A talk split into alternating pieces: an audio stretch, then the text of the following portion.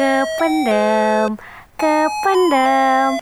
Telolelolelolelelet Hai assalamualaikum. Apa kabar? 2021 eh, gila. Banyak banget yang terjadi ya. Mungkin uh, itu nggak bisa kita skip dan ngebekas di memori kita gitu. Ngebuat kita memikir ulang bagaimana kita menata kehidupan melihat situasi dan juga menempatkan diri karena banyak banget kejadian-kejadian yang terjadi dan itu ganggu emosi diri kita sendiri gak sih? Ya nggak bukan karena corona aja dan karena kesehatan aja ya tapi dari situ tuh ngefek ke mana-mana gitu. Jadi kayak domino efek yang ngebuat kita harus lebih pintar lagi nih memanage emosi kita sendiri. Gila. Aku udah kayak terapis ya. Aku akan membawa kamu kepada zona yang tenang. Dengarkan musiknya pelan-pelan. Hitung. Satu dua tiga. Dor. Gak guys, aku gak menterapi kamu. Aku tidak ahli pada itu. Cuman aku pengen ngomongin tentang soulmate. Aku baca buku yang bagus banget yang ngasih aku pandangan yang enggak baper-baperan dan gak cece aja tapi juga ngasih attitude kita sama kehidupan gitu ya. Namanya Turn Your Mate into Your Soulmate. Ini penulisnya Ariel Ford dan dia penulis The Soulmate Secret juga. Jadi sebenarnya itu bukan buku trik-trikan ya yang gimana caranya bikin kata-kata gombalan gitu bukan, tapi gimana caranya kamu punya skill untuk menyikapi makhluk hidup semuanya gitu. Karena yang bisa jadi soulmate kamu tuh nggak cuma satu orang loh guys. Tapi juga bisa semua orang yang ada di sekitar kamu yang seneng banget sama keberadaan kamu ada di dunia ini. Gila gak sih kamu mau gak sih disayang sama semua orang dan mereka ngasih kebaikan ke kamu karena kamu merefleksikan kebaikan dari mereka gitu? Ya nggak cuma sama suami aja atau pasangan ya tapi sampai ibu mertua sampai semua orang tuh kayak kayak menyayangi kamu karena kamu menggemaskan. Itu bisa dicapai loh ngomong-ngomong. Dan dicapainya pakai skill yang bisa kita pelajari dengan pemikiran yang positif terus uh, merefleksikan setiap nilai kehidupan dengan baik gitu. Aku susah nih nyari jokes di sini ya. Jadi wajar banget stand up aku nggak berhasil ya. eh tapi aku masih pengen stand up tahu 2021 tuh aku pengen open mic lagi tuh wishlist aku. Nah, aku dapetin uh, chapter healing Power of Love. Di sini dikasih tahu ada quotes yang aku seneng banget aku bacain bahasa Inggrisnya. Ntar aku terjemahin dan kamu nggak usah bayar per kata ya. Alhamdulillah Allah udah ngasih rezeki yang lebih gitu ya. Nggak usah dari kamu nggak apa-apa. Ini aku cuma-cuma nih mau nerjemahin buat kamu. In basic arithmetic, one plus one equals two. In soulmate math, one plus one equals eleven. And your love bless the world.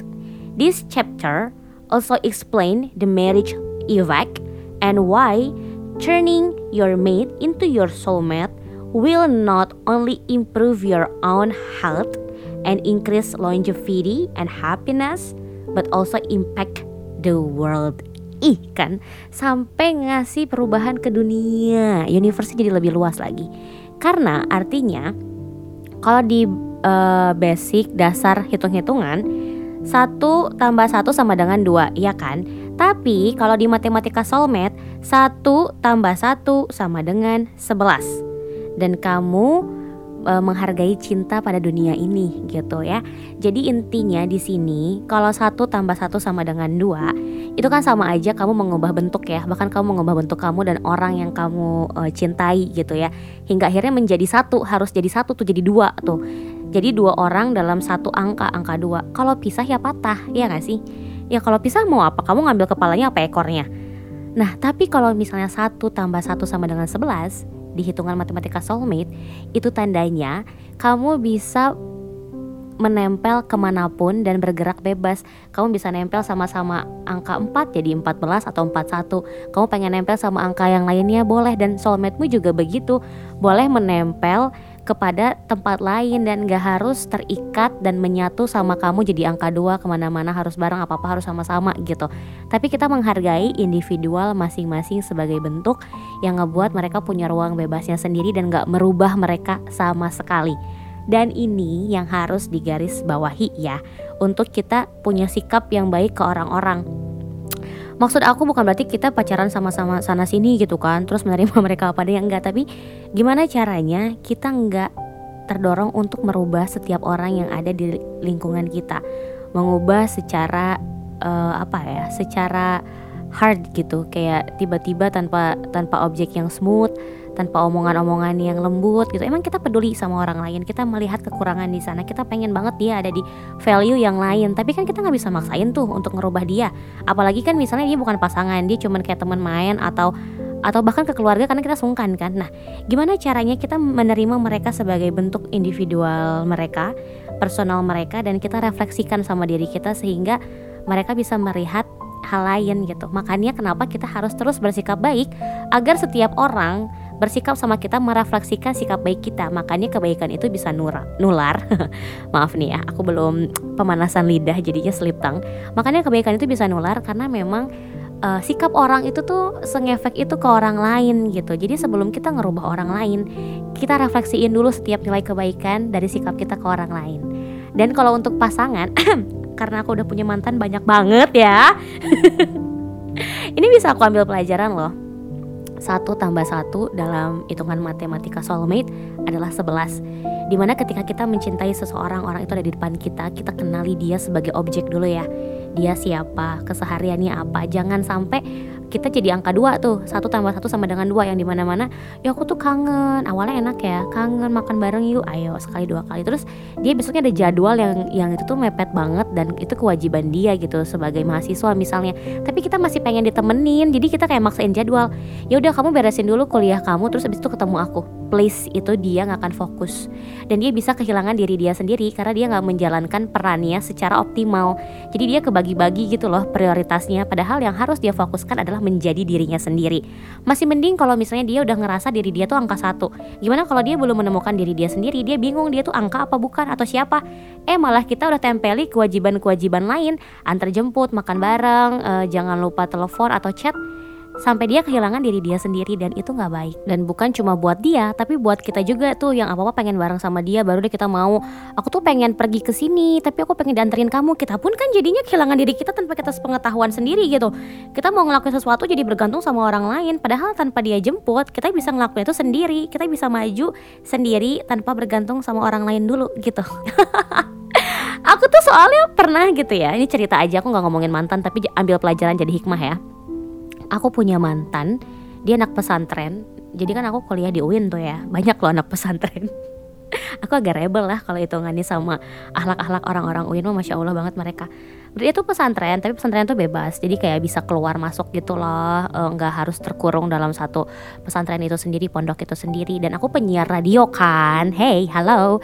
Gitu. Jadi kita punya dua lifestyle yang berbeda gitu. Dia sangat sangat sangat menyayangi aku. Dia bahkan nggak mau ngajakin kita pacaran. Tapi dia bilang kita punya komitmen yang, yang kita jaga sampai nikah.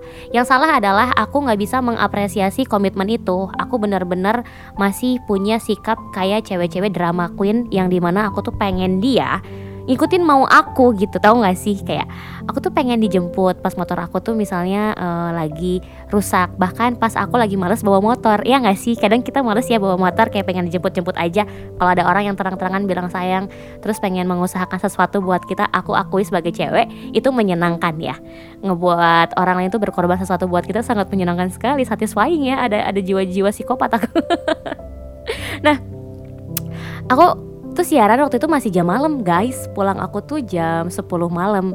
Terus dia beres ngaji jam 10 jadi aku malah bilang ke dia ya pas dong kalau gitu. Kamu beres ngaji kamu bisa langsung jemput aku daripada aku nanti pulang sendiri. Gimana? Kata aku gitu. Ya mending sekali dua kali tapi keterusan. Karena nyaman aja diantar jemput gitu. Terus kayak biasa awal-awal mah masih kangen-kangen sekali lihat wajah itu udah seneng banget kan.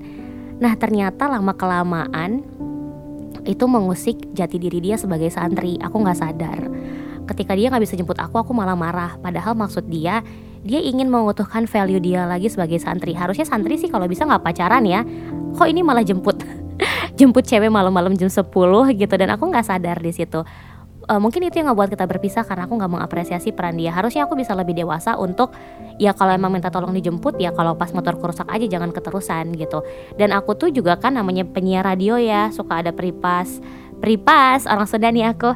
Free pass konser ya nggak sih? Terus aku nonton konser. Uh, terus malam tahun baruan tuh undangan tuh banyak banget di setiap hotel buat konser akhir tahun gitu kan. Karena aku punya orang yang pengen membangun komitmen sama aku. Aku kayak pengen melewati banyak momen sama dia ya. Aku ngajakin dia untuk nonton konser Isyana waktu itu di salah satu hotel di Jogja yang besar. Dan itu pertama kali dia ngerayain tahun baru bahkan dia tuh nggak dibolehin sama orang tuanya gitu loh guys itu bukan saklek ya tapi berhati-hati aja. Karena kan Rasulullah pada zaman itu beliau belum ada perayaan-perayaan yang kayak gitu ya kan. Jadi berhati-hati nggak melakukan hal yang yang Rasulullah itu tidak lakukan gitu. Itu kan bagian dari berhati-hati ya bukan bagian dari saklek dan tegas kalau buat aku sekarang sudut pandangnya gitu. Dan itu wajar harusnya kita bisa apresiasi. Cuman saat itu kan namanya aku kayak punya personal feelings. Dan kita kayak udah jadi angka dua ya satu tambah satu jadi angka dua gitu. Jadi aku kayak ya ikut dong. Aku manggilnya Bi nama akhiran dia Bi BI gitu. Jadi aku manggilnya Bi bukan Abi. Ami ya Hai. Abi Umi bukan geli banget. Aku manggilnya Bi ikut dong Bi kan ini bisa jadi momen loh. Aku sekali aja deh nggak akan ngajak-ngajak kamu lagi ya karena setahun sekali juga kok. Ya kita nonton bareng berdua kita foto bareng di bootnya sama sepupu aku juga. Jadi aku punya empat tiket gitu loh. Jadi aku bisa ngajakin sepupu aku sama suaminya. Sepupu aku udah punya suami kita ngeblend seru banget. Dia juga uh, akur banget sama sepupu aku dan juga uh, sama apa namanya sama an anaknya sepupu aku ponakan aku. Jadi kita kayak kayak konser perayaan keluarga gitu loh. Gemes gak sih? Tapi ternyata mungkin dia ada rasa bersalah ya yang ngebuat dia nggak menemukan diri dia dan semakin bergeser.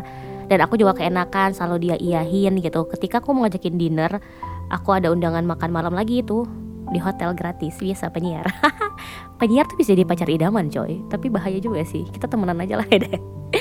Aku pengen ngajakin dia tiba-tiba dia nolak tuh.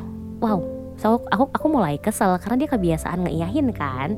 Kenapa sih gitu kan? Tapi pada akhirnya aku yang salah karena aku udah menempatkan dia di tempat yang udah bergeser dari nilai individualnya dia.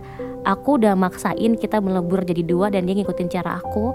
Sampai akhirnya ketika dia bilang enggak sekali aja itu kerasa jahat banget sama aku dan aku sakit hati.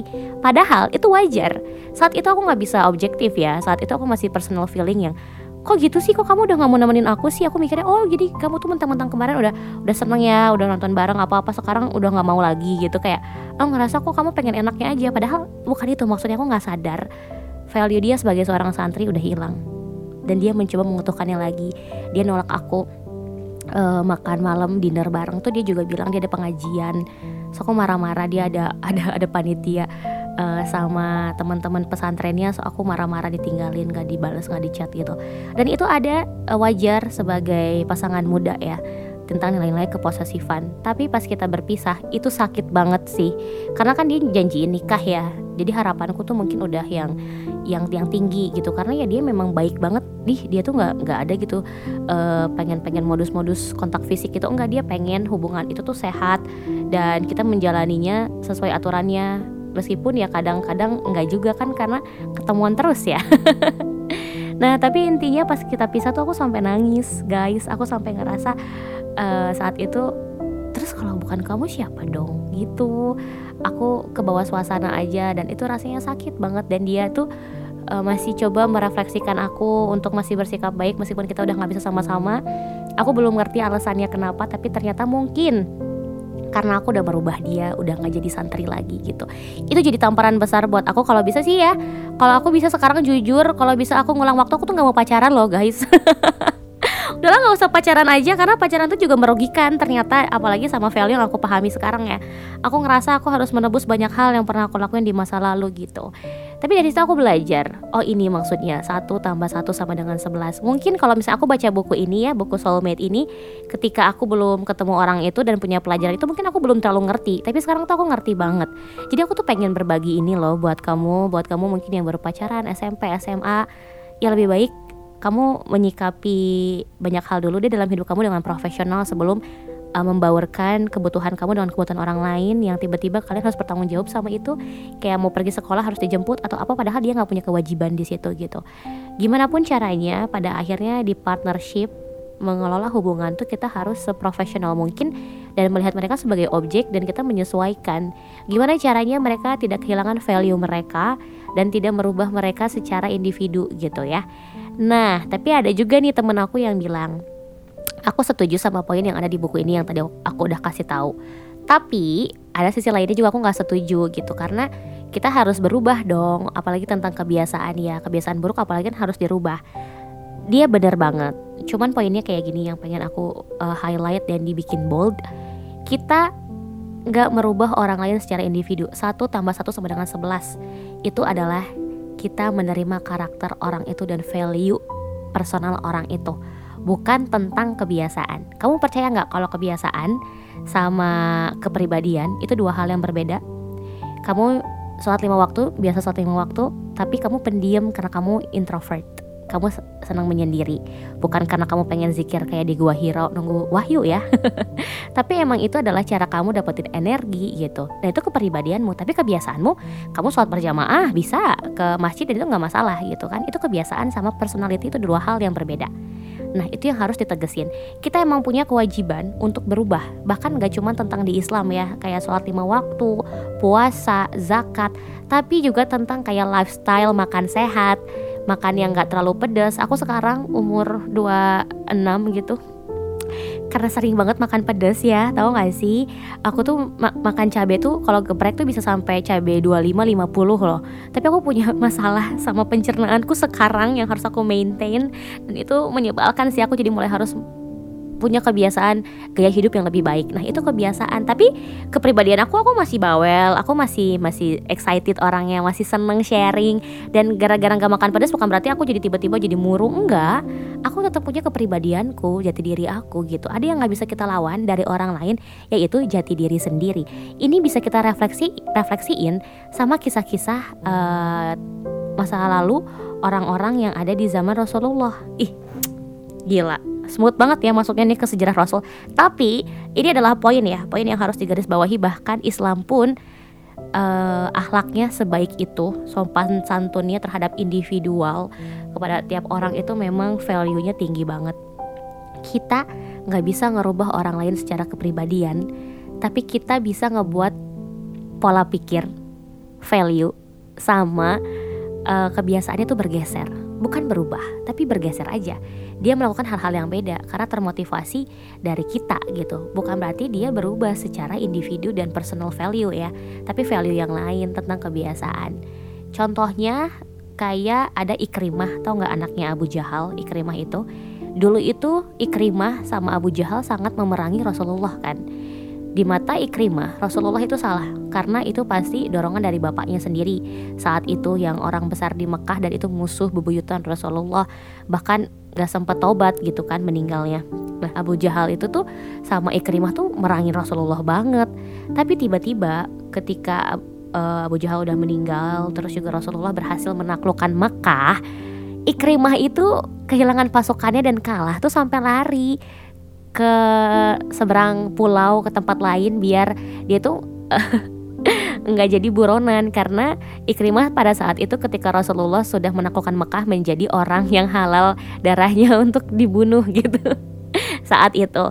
Tapi istrinya Ikrimah meminta kepada Rasulullah pengampunan dan jaminan keselamatan ketika Ikrimah balik ke Mekah tidak dijadikan buronan dan Rasulullah memberikan itu. Rasulullah memberikan itu asalkan Ikrimah mau syahadat. Qadarullah Ikrimah dilembutkan hatinya.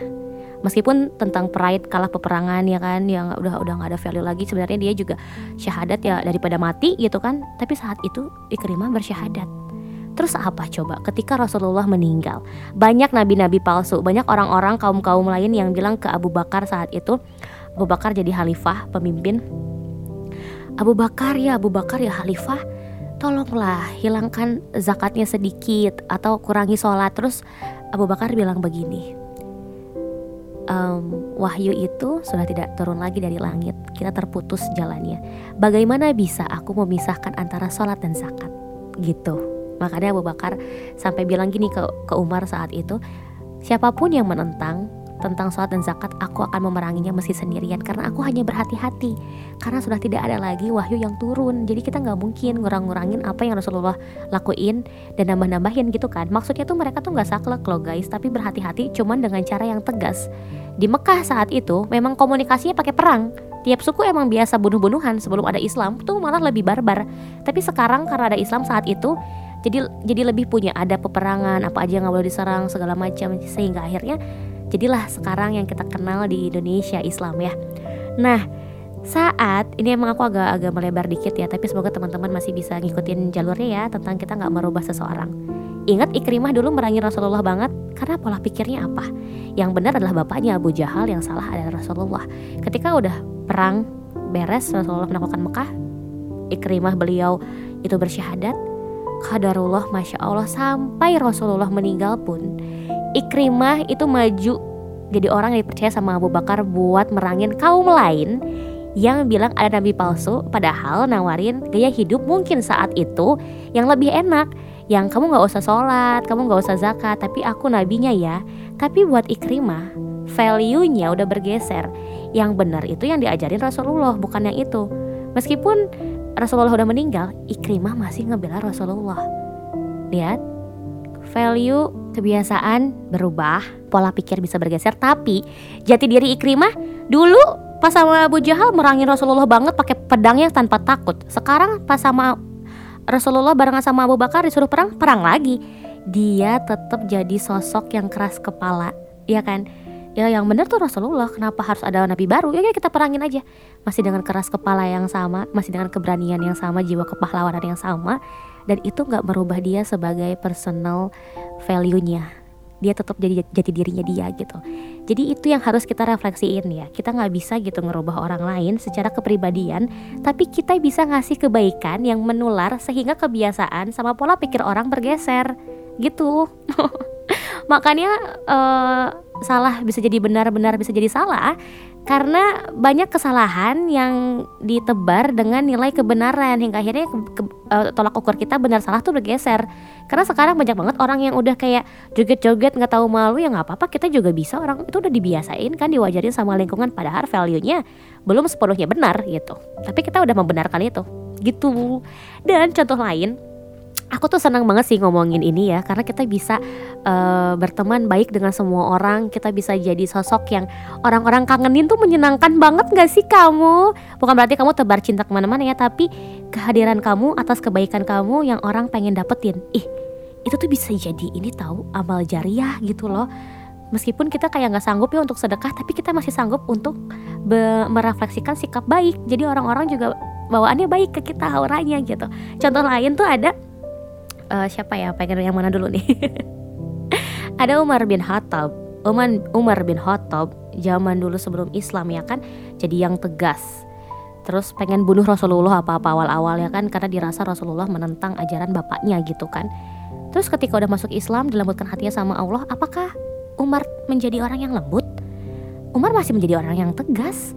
Yang mau bunuh siapa pun yang melawan Rasulullah tapi sekarang kebalik pola pikirnya ya kan value-nya kebalik nih value kebiasaannya. Karena beliau menjalankan sholat lima waktu bersyahadat hingga akhirnya dulu pengen merangin Rasulullah karena kesel sekarang merangin siapa pun yang menentang ajaran Allah. Sih kita nggak bisa ngerubah kepribadian orang. Umar akan tetap menjadi Umar dengan kebiasaannya yang berubah yang bergeser. Dan itu menjadi kebaikan insya Allah.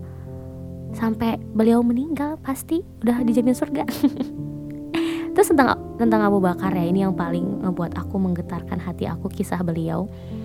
Karena dulu tuh Abu Bakar kecil, namanya Abdullah. Abu Bakar kecil itu. Abu Bakar tuh kan Abu Bakar Asidik tuh kayak ini apa namanya title nama Islam ya. Abdullah itu tuh uh, dulu itu kan diajak sama bapaknya ke tempat ibadah di Mekah. Sama dia itu tuh ditantang gitu loh para berhala itu. Tantangnya tuh kayak kenapa sih disembah? Mereka tuh nggak bisa ngasih kita makan nggak bisa apa-apa. Kritis banget gitu. Diajakin uh, keluar keliling Mekah. Terus sama tetangganya disuruh masuk tuh datang ke rumah buat berkunjung. Zaman dulu zaman jahiliyah kalau ada tamu berkunjung disuguhinnya tuh arak tuh udah biasa tapi cuma Abu Bakar kecil saat itu nggak mau minum. Terus ditanya sama bapaknya kenapa? Ini kan udah biasa minum aja. Aku nggak mau keluar di jalan sempoyongan senyum-senyum sendiri. Anak kecil mengkritisi itu. Minuman itu ngebuat kita jadi ketawa-ketawa sendiri di jalan dan aku nggak mau pulang dalam keadaan seperti itu. Kritis banget Abu Bakar kecil ya ketika ketemu sama Rasulullah Masya Allah emang karena kebiasaannya Abu Bakar yang deep orang kritis itu tuh dia ngelihat value tuh deep loh Kenapa dia bisa kritis? Karena dia udah bisa buka layer selanjutnya. Ketika orang-orang nyaman sama kebiasaan ses, uh, sesuatu kebiasaan ya, orang yang kritis akan tidak tergoda sama kenyamanan itu tapi melihat dulu kok nyaman sih kok kayak gini dibilang nyaman sih? Dia buka layer to layer hingga akhirnya dia ngasih sikap kritis. Makanya orang yang berpikiran kritis sangat dicari-cari kan karena dia bisa lihat value lebih dalam daripada orang lain. Nah Abu Bakar dari kecil tuh udah sekritis itu loh tegas banget. Kenapa sih harus nyembah berhala? Bapaknya ditentang. Kenapa harus minum arak sih kita? Ini kan diwajarkan loh minum aja disuguhin. Enggak nggak mau aku nggak mau pulang keadaan sempoyongan. Itu tuh yang yang efeknya dari kita minum ini gitu. Anak kecil ketika ketemu Islam menjadi Islam, menjadi sahabat Rasulullah, jadi orang yang generasi pertama yang akan masuk surga juga. Beliau Abu Bakar itu menjadi hatinya lembut sekali karena ketika orang kritis kalau udah ketemu sesuatu yang buat dia itu value-nya benar karena dia lihat value itu deep banget, dia bisa jatuh dan hingga akhirnya berubah menjadi sosok yang lembut. Sampai-sampai bilang bismillahirrahmanirrahim aja baca Quran tuh bisa nangis dulu baru udah gitu baca lagi. Tiap baca Quran gitu nangis dulu. Karena beliau tuh melihat sistem yang benar kalau kata aku. Dikritisi itu nggak ada celahnya gitu. Apa yang mau dikritisi dari Islam kalau misalnya kamu tiba-tiba menjauh dari Allah masih ada namanya namanya adalah futur. Tandanya iman kamu sedang lemah kamu harus di charge tapi nggak dibilang kamu kafir nggak. Kamu salah nggak. Tapi itu adalah normal fase manusia. Berarti kamu butuh mendengarkan lagi lebih banyak tentang Tuhan. Jadi setiap yang ada di Islam itu aspek kehidupannya itu ada. Refleksiin kita secara psikis. Jadi kalau kita lihat sistemnya, dicari celahnya itu nggak ada. Makanya orang sekritis Abu Bakar bisa jadi orang yang sangat lembut dan sampai nangis mendengarkan setiap ayat-ayat Al-Quran. Karena kebenarannya udah kayak di validasi gitu loh sama pemikirannya beliau yang logis dan juga sahabat beliau Rasulullah yang Rasul itu sendiri. Makanya ngasih energi yang besar. Tapi teman-teman harus tahu ya itu kan kebiasaan uh, sehari-hari Abu Bakar jadi jadi menangis ya. Tapi ternyata jati diri Abu Bakar tetaplah sosok yang kritis. Karena apa? Ketika Rasulullah meninggal Abu Bakar kembali menjadi Abu Bakar kecil yang mengkritisi banyak hal yang yang tegas dan bahkan tidak tidak tidak mellow dengan ayat-ayat Al-Qur'an yang biasanya beliau tadaburin setiap beliau membaca ketika Rasulullah masih hidup. Ketika Rasulullah meninggal, semua orang itu kacau Umar sampai nangis gitu. Aku baca sejarahnya Umar sampai nggak bisa kenalin emosinya di di masjid Rasulullah saat itu gitu ya. Karena Umar Rasulullah tuh sama masjid nyambung. Terus. Saat itu juga orang yang biasanya sering menangis, orang yang yang yang membacakan ayat Quran langsung nangis. Sebelum Rasulullah meninggal uh, karena dia kritis ya punya punya punya pemahaman value yang deep yang dalam. Rasulullah itu cerita sebelum meninggal tuh bikin cerita gini ada uh, si Fulan gitu yang yang dia ditawarkan atas kehidupan. Terus dia ditawarkan tentang kehidupan dunia ini tujuh kunci keberhasilan di dunia ini atau bertemu dengan kekasihnya. Dan si Fulan itu mem memilih untuk bertemu dengan kekasihnya. Oh terus orang-orang cuma mikir oh ternyata dunia ini uh, ya nilainya ya nggak seberapa gitu doang. Tapi cuma Abu Bakar saat itu menangis. Terus ditanya sama Umar, Abu Bakar, kenapa engkau menangis? Ya Umar, tidakkah engkau menyadari bahwa si fulan yang dimaksud Rasulullah adalah dirinya sendiri? Bahwa Rasulullah cepat atau lambat akan bertemu dengan Allah, dengan kekasihnya. Tidakkah jika suatu agama berhasil mencapai kesuksesannya, maka akan hilang juga sosok yang membawa ajarannya gitu yang yang peka itu cuman Abu, Abu Bakar saat itu Abu Bakar nangis yang lain heran kenapa Abu Bakar nangis? Ketika dijelasin wah semua ikut nangis gitu ya. Nah ketika Rasulullah meninggal semua nangis semua kacau kacau dalam artian kehilangan gitu ya. Kehilangan sosok yang benar-benar kita tuh sangat sayangi gitu. Bahkan melebihi orang tua sendiri. Umar aja yang setegar itu sepanglima itu tuh nangis nangis dan dan hampir kayak uh, apa meluapkan kehilangannya. Terus tiba-tiba Abu Bakar di masjid itu dia naik ke mimbar dia bilang gini Wahai umat Islam, tanpa menangis sedikit pun dan menjadi yang paling tegar. Jika kalian menyembah Muhammad, maka sesungguhnya Muhammad telah meninggal. Namun, jika kalian menyembah Allah Subhanahu wa taala, sejujurnya dan sebenarnya Allah Subhanahu wa taala tidak akan pernah bisa mati. Dari situ, itu menggetarkan semua iman orang-orang pada hari itu. Maka ambil kembali imanmu dan lihat Abu Bakar nggak berubah. Abu Bakar nggak berubah secara kepribadian.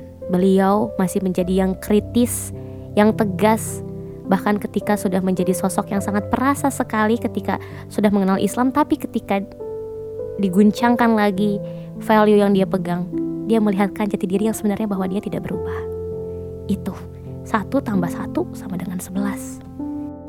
Dan aku pengen nambahin lagi tentang sahabat Rasulullah yang enggak se-famous Abu Bakar, Ali bin Abi Thalib sama Umar.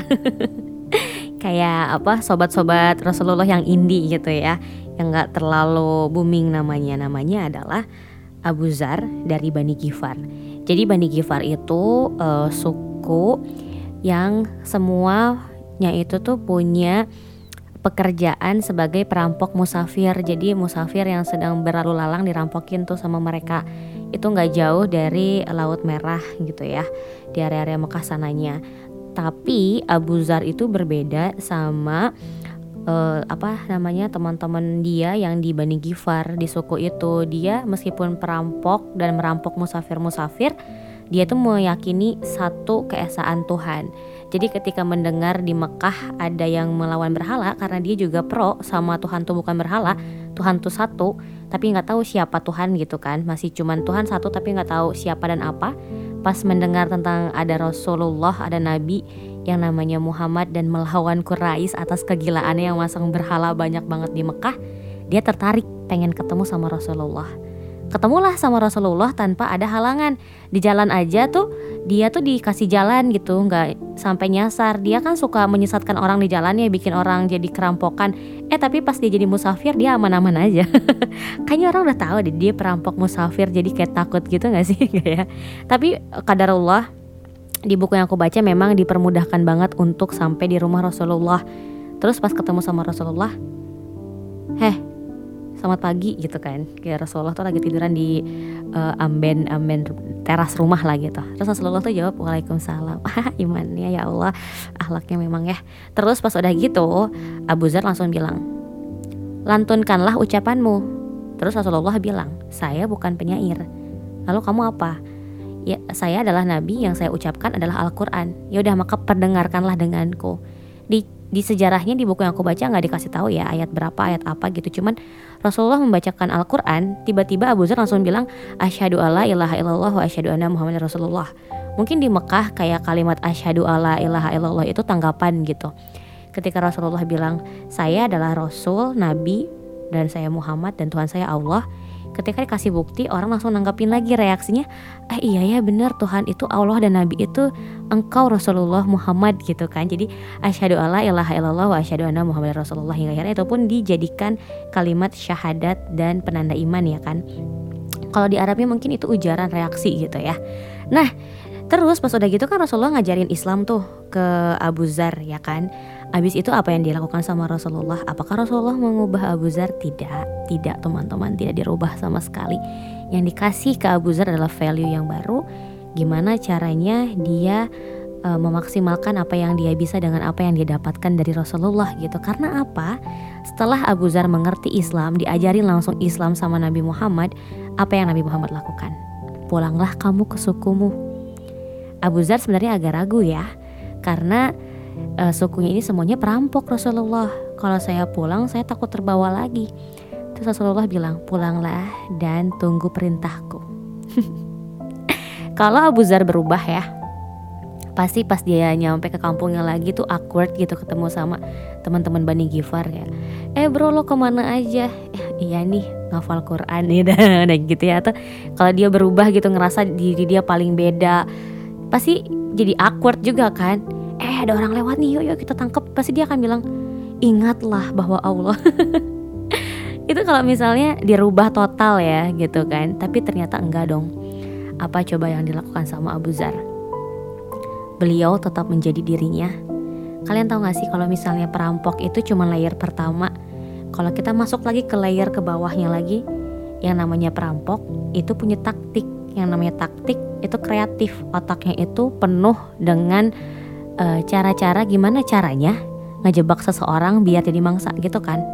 Jadi kalau misalnya kita nggak ngejudge orang dan menerima dulu nih dia seperti apa, seburuk apa pun, kita akan lihat kebaikannya gitu. Dan kita akan masuk ke layer yang lebih dalam. Kayak bawaan dirinya Abu Zar adalah orang yang kreatif, out of the box gitu kan. Tapi masalahnya keadaan yang menempatkan uh, Abu Zar di tempat menjadi perampok dan itu dihalalkan sama semua sukunya jadiin profesi gitu.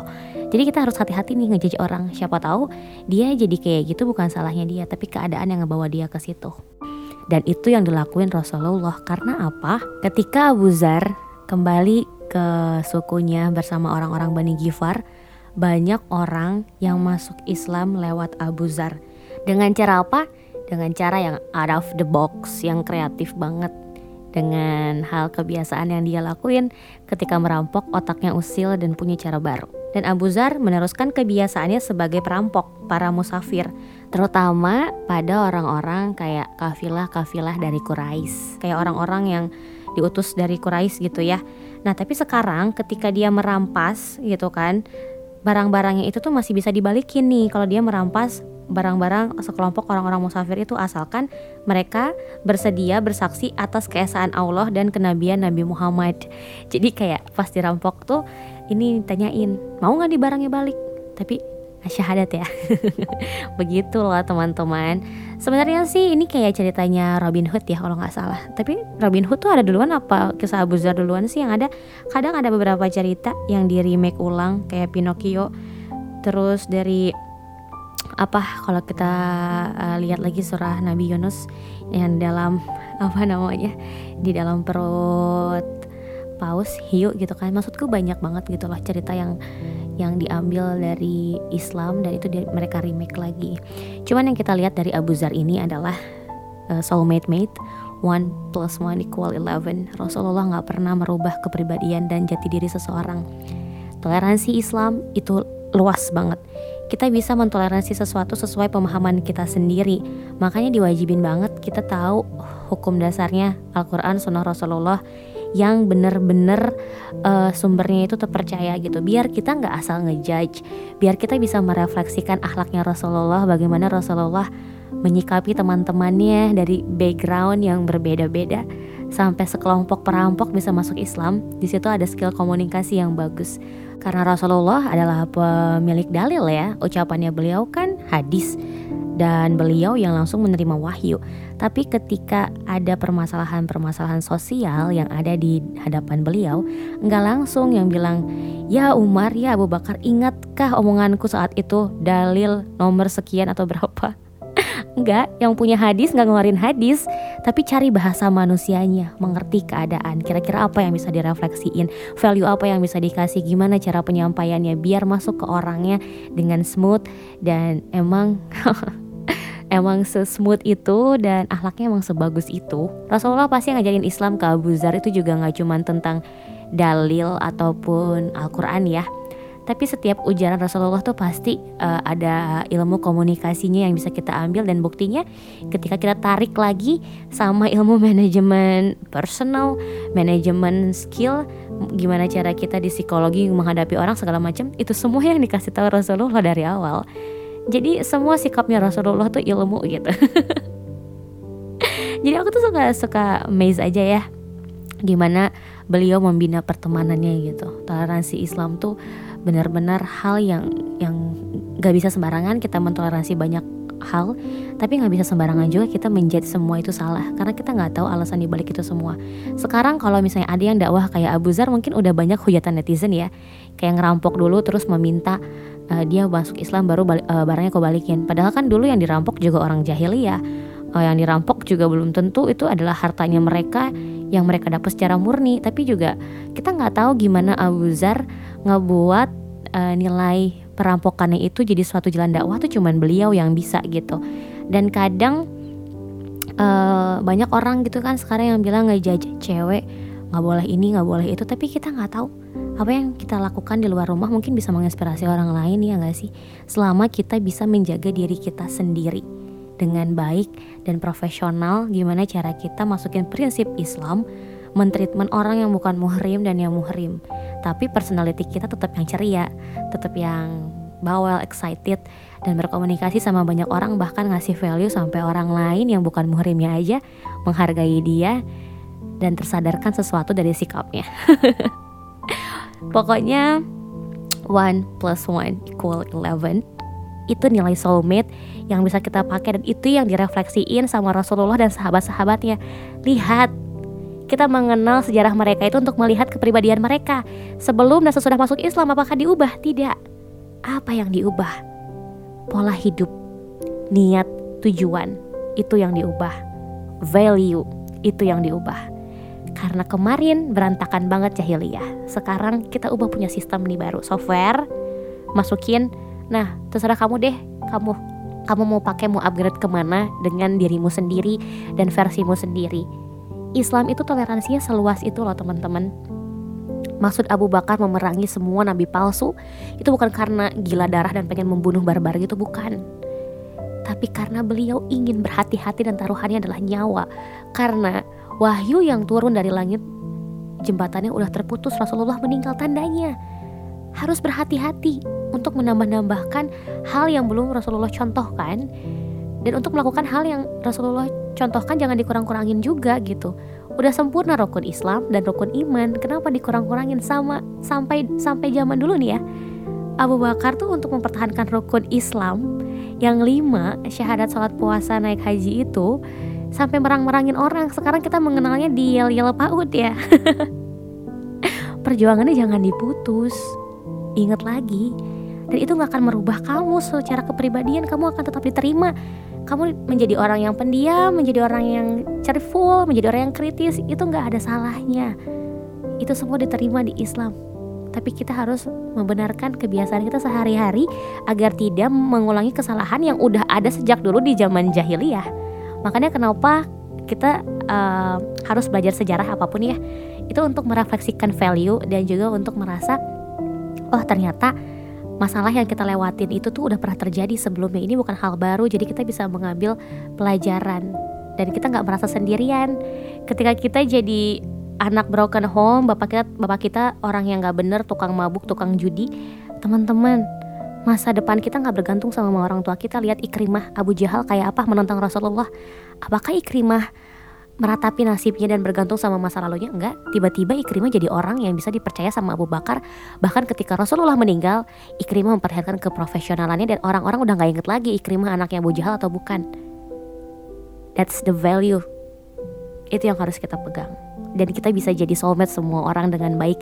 Dan kita bisa memiliki persahabatan insya Allah yang seperti Nabi Muhammad kepada Umar, Nabi Muhammad kepada Abu Bakar, Nabi Muhammad kepada Ikrimah dan kepada semuanya karena kita itu punya sikap santun, punya akhlak yang bisa kita kasih tahu ke orang-orang dan di buku Soulmate ini juga udah ngasih tahu dia refer ke Islam banget. Kalau misalnya one plus one equal eleven Cara kita mengapresiasi perorangan dengan jati dirinya masing-masing dengan tidak merubahnya. Itulah bentukmu, tidak kita ubah untuk menjadi satu angka yang menempel dengan kita apalagi jadi delapan kita harus kayak nol dengan nol yang ditumpuk atas bawah. Dan satu tambah satu sama dengan sebelas kita nggak mengikat orang. Karena setiap orang terikat dengan spiritualitasnya sendiri kepada Tuhan yang masing-masing. Dan kalau kita lihat lagi semua kepribadian orang-orang terdahulu di masa-masa Islam yang menjadi sahabat-sahabat Rasulullah, apakah mereka punya kepribadian yang sama? Beda-beda sikapnya teman-teman. Belum ada Bilal, belum ada yang lain. Dan apakah Rasulullah mengubah mereka secara kepribadian? Rasulullah hanya mengajarkan bagaimana caranya kita berniat karena Allah dan melakukan apa yang Allah senangi dan menjauhkan diri dari apa yang Allah tidak senangi. Mungkin zaman dulu berhati-hatinya sampai perang ya. Kalau sekarang kita berhati-hatinya adalah gimana caranya sebelum kita memberitahu orang lain kita cek kapasitas kita dulu apakah orang itu akan tersinggung atau malah akan menerima omongan kita dengan baik tapi kalau misalnya kita nggak punya kapasitas buat ngomongin orang lain untuk nggak bisa nih ya ngajakin orang berubah secara kebiasaan ya kita contohin aja kebiasaan baik sehingga akhirnya menular ke orang lain itu bisa bisa jadi satu value gitu. Nggak makanya nggak semua orang bisa dakwah kan. Tapi kalau kita balik lagi ke buku nih ya sobajis eh sobajis kebiasaan siaran. Nah terus kita balikin lagi nih ya. Ternyata dengan one plus one equal eleven itu kita bisa impact the world dan juga increase longevity dan happiness dan kita bisa punya kehidupan yang sehat, yang awet sehatnya dan kita bisa uh, ngasih pengaruh ke dunia. lihat gimana Islam mempengaruhi dunia ini. Karena yang menyebarkannya adalah Nabi Muhammad SAW yang mengerti ilmu ini sebelum kita menyimpulkan yang udah sopan santun punya akhlak yang baik dan merefleksikan setiap orang sehingga setiap orang yang bertemu dengan beliau tidak beliau rubah namun beliau ajak untuk bergeser value-nya tapi dengan kepribadiannya masing-masing sehingga semua orang jadi nyaman. Masya Allah banget ya. Itu sih yang aku dapetin dari buku ini. Wow, kayaknya mantan aku yang mantan pesantren itu dengerin podcastku ini dia kayak pengen langsung ngajak nikah aja ya. Wah, istri ini udah keren banget. enggak enggak sih, alhamdulillah segala puji milik Allah yang keren tuh Allah yang ngebuat aku tuh terbuka pikirannya untuk banyak baca untuk untuk mengerti situasi dan untuk jadiin kenangan itu refleksi value gitu refleksi kehidupan Makasih ya udah dengerin Kependem Podcast tentang soulmate. Aku bingung judulnya apa. Judulnya uh, Don't Change People atau aku pengen judulin soulmate aku nggak tahu gimana nanti ya. Yang penting aku beresin dulu aja episode ini. Aku senang banget bisa berbagi sama kamu. Semoga ini jadi kebaikan untuk satu sama lainnya dan terima kasih mau dengerin Kependem Podcast dan kamu udah mulai tahu ya dikit-dikit cerita aku tentang kemarin joget Jakarta sekarang tentang mantan Ntar nggak tahu nih apalagi yang aku kuak di sini ya. Semoga kamu nyaman dengerinnya. Aku pamit. Sehat selalu, stay safe for everyone dan barakallah. Dadah, assalamualaikum. Kependem, kependem, telelelelelelelet.